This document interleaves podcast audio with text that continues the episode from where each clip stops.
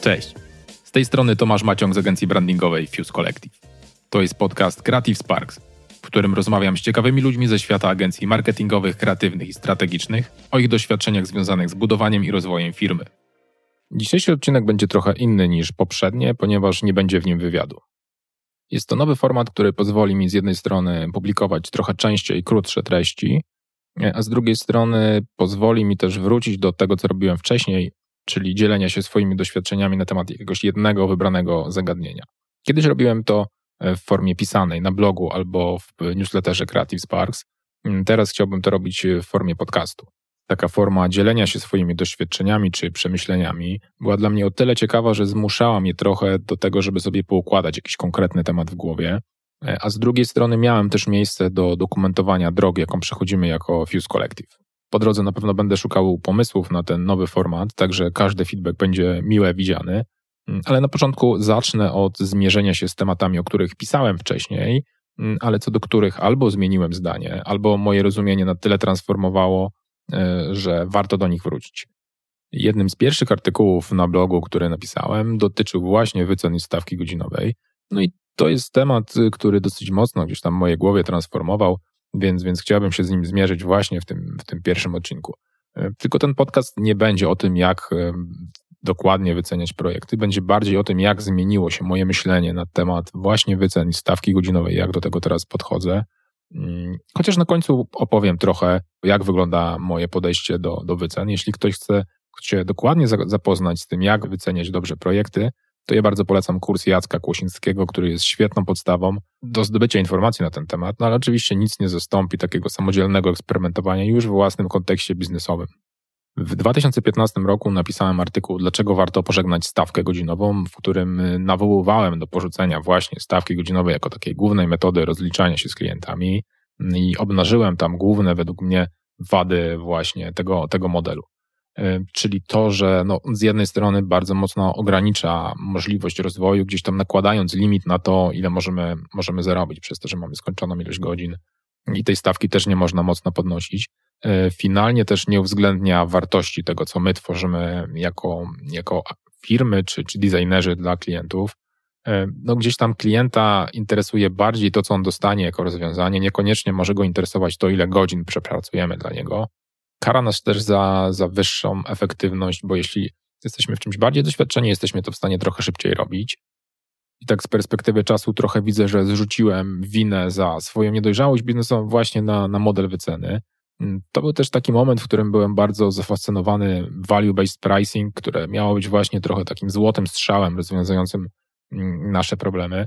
U nas ten value-based pricing nie sprawdził się dlatego, że no jednak branding to nie jest coś, co jest super policzalnym obszarem. Tak? Ciężko jest dokładnie obliczyć, e, ile nasz klient zarobi albo nie straci dzięki tej współpracy z nami. Tak? Przez to, że wizerunek czy tworzenie marki e, to jest system naczyń połączonych i wpływa na to bardzo dużo elementów. E, także czy marka jest skuteczna, czy nie, decyduje dużo, dużo czynników, które są trochę poza naszym zasięgiem. Tak? Mamy marketing, mamy dystrybucję, mamy cenę. Jest masa elementów, na które my kompletnie nie mamy wpływu, więc ciężko, mm, ciężko jest mm, przykleić tą wycenę bezpośrednio do wartości, jaką dostanie klient w porównaniu na przykład do czegoś bardziej policzalnego, typu, nie wiem, współczynnika konwersji w, w systemie e-commerce, tak? Jeśli wiemy, że jesteśmy w stanie dowieść klientowi e, taki i taki zysk, to value-based pricing może się sprawdzić bardzo dobrze. Ale, ale ta próba zmiany modelu i odejścia od stawki godzinowej właśnie pchnęła nas w, w takich kierunku dosyć mocnych zmian e, w, w, całym podejściu, zaczynając od tego, jak w ogóle wygląda nasz pierwszy kontakt z klientem, e, jak wygląda samo ofertowanie, jak wygląda sam proces kreatywny. E, co ważne, będę mówił o tych rzeczach z perspektywy właśnie małej agencji brandingowej. My się specjalizujemy mm, w kompleksowych rebrandingach lub w tworzeniu nowych marek. I kontekst jest tutaj dość ważny, bo, bo trzeba pamiętać, że nie można przenosić tak bezpośrednio doświadczeń z jednej branży do drugiej, e, więc, więc pewne rzeczy po prostu mogą nie zadziałać. E, ale wracając do stawki godzinowej jej VAT e, i, to, i tego, jak zmieniało się moje myślenie na jej temat. No to model stawki godzinowej właśnie nakłada trochę sztuczny limit na to, ile możemy zarobić, tak? Bo jest, jest taka pewna bariera, często psychologiczna trochę, na taką maksymalną wysokość stawki godzinowej, no bo mamy skończoną ilość godzin, które możemy przepracować no i też tej stawki nie można podnosić e, w nieskończoność, tak? E, I to jest nadal prawda, no ale to trochę zależy od kontekstu, bo ten limit często wynika z tego, jakim biznesem jesteśmy i gdzie my się pozycjonujemy na rynku, tak? On będzie zupełnie inny dla freelancera pracującego z małymi firmami, zupełnie inny będzie dla agencji pracującej z, z korporacjami. Mm, no i po prostu idąc w górę rynku, pracując z większymi klientami, tą stawkę naprawdę można dosyć mocno podnosić. No i ja kiedyś o tej stawce myślałem właśnie bardziej w, takie, w takich kategoriach, jak podnosić stawki obecnym klientom, tak? Bo no, już wtedy czułem, że to będzie mocno problematyczne, że jeśli chcemy zarabiać, no to będzie problem, żeby te stawki e, pod, podnosić. No i potem to, to, myślenie trochę transformowało w tą stronę, że, że dużo ważniejszą kwestią okazało się, jak trafić do klientów, którzy będą chcieli po prostu nam zapłacić więcej, tak? Mm, bo my przeszliśmy drogę gdzieś tam odrobienia logo za 3000 zł, przez jakieś małe projekty identyfikacji za kilkanaście tysięcy złotych, do już jakichś takich kompleksowych e, rebrandingów i tworzenia marek, które mają naprawdę dużo większe budżety. Mm, no i tak z perspektywy czasu widzę, no, że to nie stawka ograniczyła nas rozwój, tylko my sobie go trochę ograniczaliśmy, myśląc cały czas w ten sam sposób o naszym biznesie i pracując cały czas z tymi samymi klientami. Po przejściu tej drogi też zrozumiałem, że jeśli idziemy w górę rynku i chcemy pracować z większymi klientami, musimy dużo lepiej zrozumieć wartość, jaką my jako firma dostarczamy klientowi. No i to był kolejny problem stawki godzinowej, że ona rzeczywiście nie uwzględnia wartości, jaką my tworzymy dla klienta, ale też niespecjalnie zmusza nas w ogóle do myślenia o tym, tak? Dlatego ja dość długo sobie nie zdawałem sprawy, jaka jest wartość w oczach klienta tego, co my dla nich robimy. No i, i, i na tym się nie zastanawiałem, ale właśnie próbując, próbując odchodzić od stawki godzinowej, musiałem się mocno zastanowić, za co tak naprawdę płacą e, nam klienci. No jak teraz sobie patrzę na to tak z perspektywy czasu, to widzę trzy takie obszary, w których można szukać wartości dla klienta. E, pierwszy to jest, e, można zilustrować takim powiedzeniem tym sprzedażowym, tak, że bez bólu nie ma sprzedaży. No i rzeczywiście tak jest, że my jako firmy usługowe naprawiamy problemy albo eliminujemy lub ograniczamy jakieś bolączki naszych klientów. Przykładem takiej bolączki wśród naszych klientów jest na przykład to, że dział marketingu za każdym razem musi na przykład tworzyć e, materiały zupełnie na nowo, bo nie mają wytycznych w postaci księgi identyfikacji wizualnej. I to jest taka realna bolączka, którą współpraca z nami może temu klientowi mm, naprawić. Mm, drugim obszarem, w których można szukać wartości, jest to, że my jako firma pomagamy lepiej wykorzystywać okazje.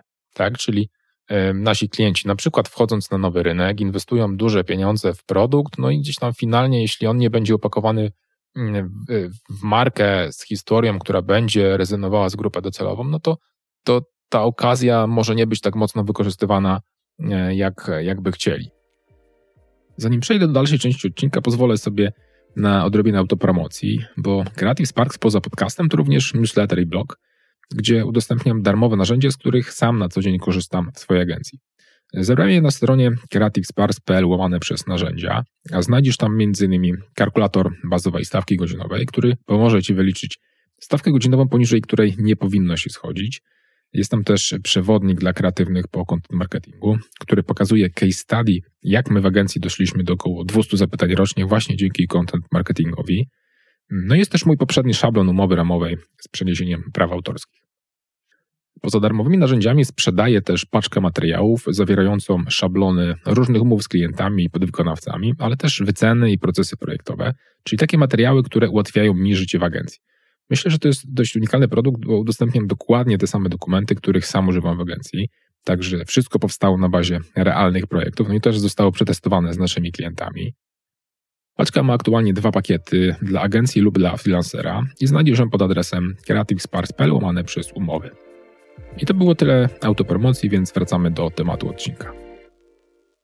Trzecim takim obszarem wartości jest e, ograniczanie kosztów lub straty.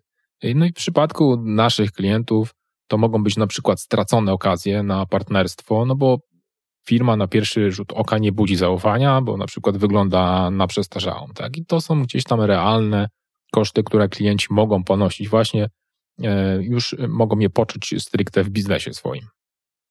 I wiedząc już w jakich obszarach tych wartości można szukać, jakby bardzo ważne dla mnie było, żeby już od początku e, kontaktu z klientem zadawać pytania, które właśnie pozwolą mi trafnie zidentyfikować z jednej strony motywację klienta do współpracy z nami, a z drugiej strony właśnie jaką wartość będzie miała dla niego mm, e, dobra, dobra realizacja. No i tutaj bardzo polecam książkę Let's Get Real or Let's Not Play, która właśnie opowiada o tym, jak rozmawiać z klientami o wartości naszej pracy. I ta książka bardzo mocno wpłynęła na takie podwaliny czy przemodelowanie mojej pierwszej rozmowy z klientem. Mm, o tym, jak ona dokładnie wygląda, opowiadałem na konferencji GrafConf w 2018 roku. Link będzie w notatkach. Trochę to podejście dopracowałem od, od tamtego czasu, ale ogólnie idea pozostała mm, taka sama.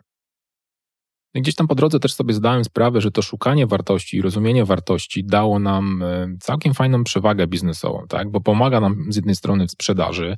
E, ja jestem w stanie, dzięki temu, że, że pytam o to klienta, jestem w stanie mm, pokazać, że rozumiem e, bolączki klienta, bo te rzeczy pojawiają się w, w rozmowach z większością klientów, więc jestem w stanie zbudować właśnie trochę dzięki temu empatię, że, że ich rozumiem.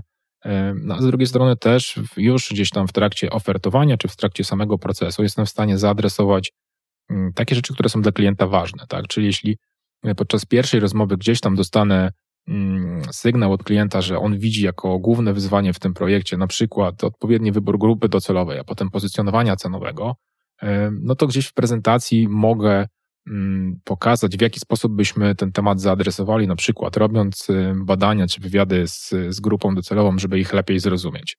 Mm, no i też to rozumienie wartości na pewno pomaga w negocjacjach, bo, bo no dużo lepiej po prostu rozumiem, jaki wpływ y, będzie miała nasza praca, jeśli rzeczywiście wszystkie te klocki zostaną odpowiednio poukładane. Ale koniec końców chyba najważniejsze było to, że szukanie wartości wymusiło zmianę podejścia do współpracy e, na bardziej strategiczne i bardziej doradcze. Dlatego, że tego oczekują i tego potrzebują klienci, z którymi aktualnie, aktualnie pracujemy. No i przy projektach brandingowych to jest po prostu dbanie o podłoże strategiczne dla marek, a przy projektach digitalowych czy stronach internetowych dbanie o strategię user experience. Kolejną wadą stawki godzinowej, którą widziałem, było to, że no klienta nie bardzo interesuje, ile my godzin przepracujemy, czy jakie mamy koszty. Jego bardziej interesuje jego czas, czyli to, czy my się wyrobimy w założonym harmonogramie. On chce dostać skuteczne rozwiązanie swojego problemu, no i finalnie też dobry deal chce dostać, tak, żeby ten zwrot z inwestycji dla niego był odpowiednio wysoki. No i nadal tak uważam, ale to nie jest powód, żeby zrezygnować ze stawki godzinowej. Ucząc się prowadzenia biznesu, zrozumiałem, że nasz czas i nasze koszty to jest coś, czym ja się powinienem dużo bardziej interesować, po prostu, żeby rozumieć nasz biznes. Rozumieć to, na czym zarabiamy, jaką mamy marżę, jakie typy projektów są bardziej opłacalne, jaką mamy wydajność pracy, jak trafnie je stymujemy. Żeby to zrozumieć, trzeba poznać swoją stawkę godzinową, taką bazową, czyli taką, poniżej której nie można zejść, bo po prostu traci się pieniądze. Trzeba też znać swoją średnią wydajność pracy, to znaczy to, ile my realnie godzin możemy przepracować w dniu, w tygodniu, w roku.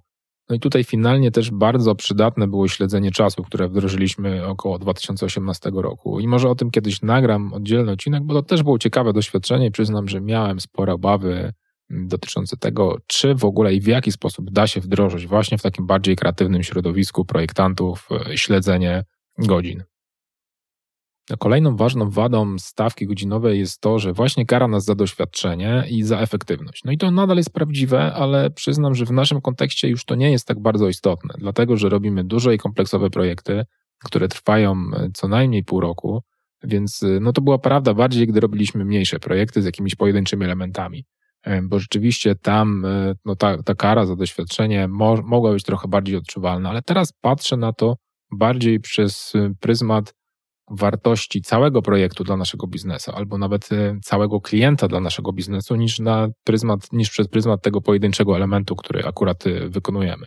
No, jeśli mamy zdrową marżę, to ja po prostu tego nie uważam za karę, bo nadal zarabiamy na, na biznesie i nadal jesteśmy do przodu. Mm, taka zdrowa marża gdzieś tam w świecie i biznesowym, i agencyjnym to jest e, około 15-30%. To jest taka marża, która rzeczywiście pozwala się fajnie rozwijać i, i rosnąć a ostatecznie naszą nagrodą właśnie za większe doświadczenie i za lepszą efektywność jest praca nad większymi projektami, które stanowią większe wyzwanie. Przy takich projektach możemy mieć trochę większą marżowość, dlatego że no one po prostu stanowią większą wartość e, dla klienta. Te wszystkie doświadczenia, o których powiedziałem, trochę zredefiniowały mi w głowie stawkę godzinową, ale to nie jest tak, że, że nagle stałem się jej pełnym zwolennikiem. Po prostu patrzę na nią inaczej. Stawka godzinowa to jest narzędzie dla nas, a nie dla klienta, a te pewne minusy, które mam, można gdzieś tam ograniczyć lub wyeliminować po prostu używając je odpowiednio. Dla nas to jest narzędzie rozumienia swojego biznesu od strony finansowej oraz kontrolowania tego, jak wyglądamy od strony finansowej. Tak, bo wiem, y, że na czymś tracimy, no to, to trzeba podnieść marży. Tak? Jeśli wiem, na czym zarabiamy, to możemy y, robić tego więcej. Jeśli zmienia nam się wydajność, no to możemy gdzieś tam tą stawkę bazową e, sobie dopasować. No i dla mnie jakby ważnym krokiem w traktowaniu stawki jako narzędzia było wyliczenie takiej bazowej stawki godzinowej, takiej poniżej której nie powinniśmy schodzić e, w projektach, bo, bo to znaczy, że po prostu nie zarabiamy. I żeby sobie taką stawkę wyliczyć, potrzebna jest e, kilka elementów. Ja w notatkach do odcinka podrzucę link do arkusza, w którym możecie sobie to zrobić samodzielnie. Mm, ale trzeba wyjść od, od tego założenia, że musimy wiedzieć, jaką mamy dostępną ilość godzin rocznie e, w ogóle do przepracowania. I, tak? I tutaj trzeba wziąć pod uwagę, ile mamy dostępnych dni pracujących, czyli takich dni e, bez urlopów, bez świąt, mm, bez chorób, e, mm, jaką mamy średnią wydajność pracy. No mówi się, że ta średnia wydajność to jest około 6 godzin dziennie na, na osobę takiej pracy stricte, stricte projektowej, u nas, licząc sobie to na cały zespół, e, wychodzi to około 5,5 godziny, właśnie biorąc pod uwagę te statystyki z, z time trackingu, które mamy. No i też musimy wiedzieć, ile z tych godzin mamy dostępne dla klienta rzeczywiście, tak? Bo ja, jako osoba, która prowadzi biznes, no mogę maksymalnie tak 60% swojego czasu pracować bezpośrednio z klientami, ale już na przykład projektant może pracować przez 100%. Mm, kolejnym elementem całej tej układanki jest to, żeby znać swoje koszty, tak? Od strony wynagrodzeń i też strony, od strony innych wszystkich kosztów. No i finalnie wyliczenie tej stawki jest dosyć proste, tak? Musimy sobie po prostu podzielić e, wszystkie koszty, które mamy przez całą e, ilość godzin, która jest, która jest dla nas dostępna, albo dla nas, albo na cały zespół. No i wtedy nam wychodzi stawka bazowa. Jeśli chodzi o sam proces wyceny, to ja już też przerobiłem kilka różnych modeli, kilka różnych arkuszy. No, w tej chwili ceny powstają e, na podstawie estymacji dniowej, a nie godzinowej, czyli liczymy dokładnie, ile dni będą zajmowały poszczególne elementy. I też po rozmowie z Grześkiem Dorulokiewiczem e, zmieniłem trochę podejście, że jeszcze bardziej zacząłem rozbijać wszystkie mm, etapy projektów na takie małe, mm, małe elementy. No i dla przykładu, kiedyś estymacja na przykład projektu logo wyglądała tak, no, że projekty wstępne zakładałem, że to będzie trwało 10 dni, tak powstawała wycena tego, tego etapu. Teraz rozbijam sobie trochę to głębiej, biorąc pod uwagę każdy etap oraz to, ile osób będzie w to zaangażowanych. Czyli na, przy okazji na przykład logo, może to być research, może być ideacja, może być jakieś rozwijanie konceptów, e, może być tworzenie prezentacji, czy jakaś runda poprawek. Jak się to zbierze wszystko w kupę, no to te, te estymacje trochę wzrosły, no ale rzeczywiście no, widać, że, że ta rentowność projektów jest, jest dużo lepsza niż, niż była kiedyś. Mm, e, kolejnym składnikiem wyceny jest opieka nad projektem, tak? czyli czas, jaki my z jednej strony poświęcamy na taki typowy project management, czyli pisanie maili, zbieranie dokumentacji, wszystkie takie rzeczy, które trzeba ogarnąć. No i, i drugi element rozmowy z klientem. Tak? Są tacy klienci, którzy potrzebują trochę więcej uwagi, te rozmowy są trochę częstsze, trochę dłuższe, w zależności od tego, ile osób po naszej stronie jest w nie zaangażowanych, to też e, trzeba sobie to wszystko dobrze oszacować. Mm, no i kolejnym składnikiem wyceny są też koszty takie zewnętrzne czy dodatkowe, tak? To mogą być koszty dojazdów, stoków, jakichś mm, aplikacji czy czegoś, co, co będzie nam do, do projektu potrzebne, żeby go dobrze prowadzić. No I gdy mamy już wszystkie te elementy, to wycena jest dosyć prosta, tak? Mm, mamy łączną ilość dni, mamy też średnią wydajność, E, mamy stawkę bazową, więc te rzeczy po prostu trzeba sobie przemnożyć, dodać do tego marże, ewentualnie prawa autorskie, no i, i tak powstaje gdzieś tam e, finalna cena i możemy sobie tutaj e, zwiększać lub zwiększać tą marżę, żeby, żeby trochę kontrolować to, jak dużo zarabiamy, tak? Czy, czy tam sobie wrzucić jakieś elementy związane z większym ryzykiem projektu. A jeśli chodzi o taką idealną wycenę, to, to bardzo mi się podoba to, co kiedyś powiedział Michał Pawlik z Mama Studio. Po prostu wyceniaj tak wysoko, jak się da. I tak z mojej perspektywy taka idealna wycena to jest taka, przy której my nie musimy myśleć o pieniądzach, podejmując decyzję w projekcie. Czyli patrzymy na decyzję przez pryzmat dobra projektu, a niekoniecznie swojego biznesu, więc gdzieś tam finalnie, jeśli trzeba zrobić dodatkową rundę poprawek, no to nie musimy się spinać, tak? bo wiemy, że, że cały czas na to budżet jest. No i to jest właśnie chyba najważniejsze, żeby dojść do takiego komfortowego poziomu wycen i tego Wam życzę, kończąc dzisiejszy odcinek. To tyle w dzisiejszym odcinku. Notatki do podcastu znajdziesz na stronie creativesparks.pl łamane przez 008. Jeśli chcesz być na bieżąco, zachęcam do subskrypcji tam, gdzie na co dzień słuchasz podcastów. Informacje o nowych odcinkach na pewno będą pojawiały się na Facebooku agencji Fuse Collective oraz w newsletterze i na blogu creativesparks.pl. Na koniec mała prośba. Feedback jest dla mnie super ważny, szczególnie gdy tworzę coś nowego. Jeśli masz jakieś uwagi albo chcesz się podzielić opinią, zachęcam do zostawienia komentarza. Ze mną można skontaktować się pod adresem tomaszmałpa.creativesparks.pl. Do usłyszenia w kolejnym odcinku. Cześć!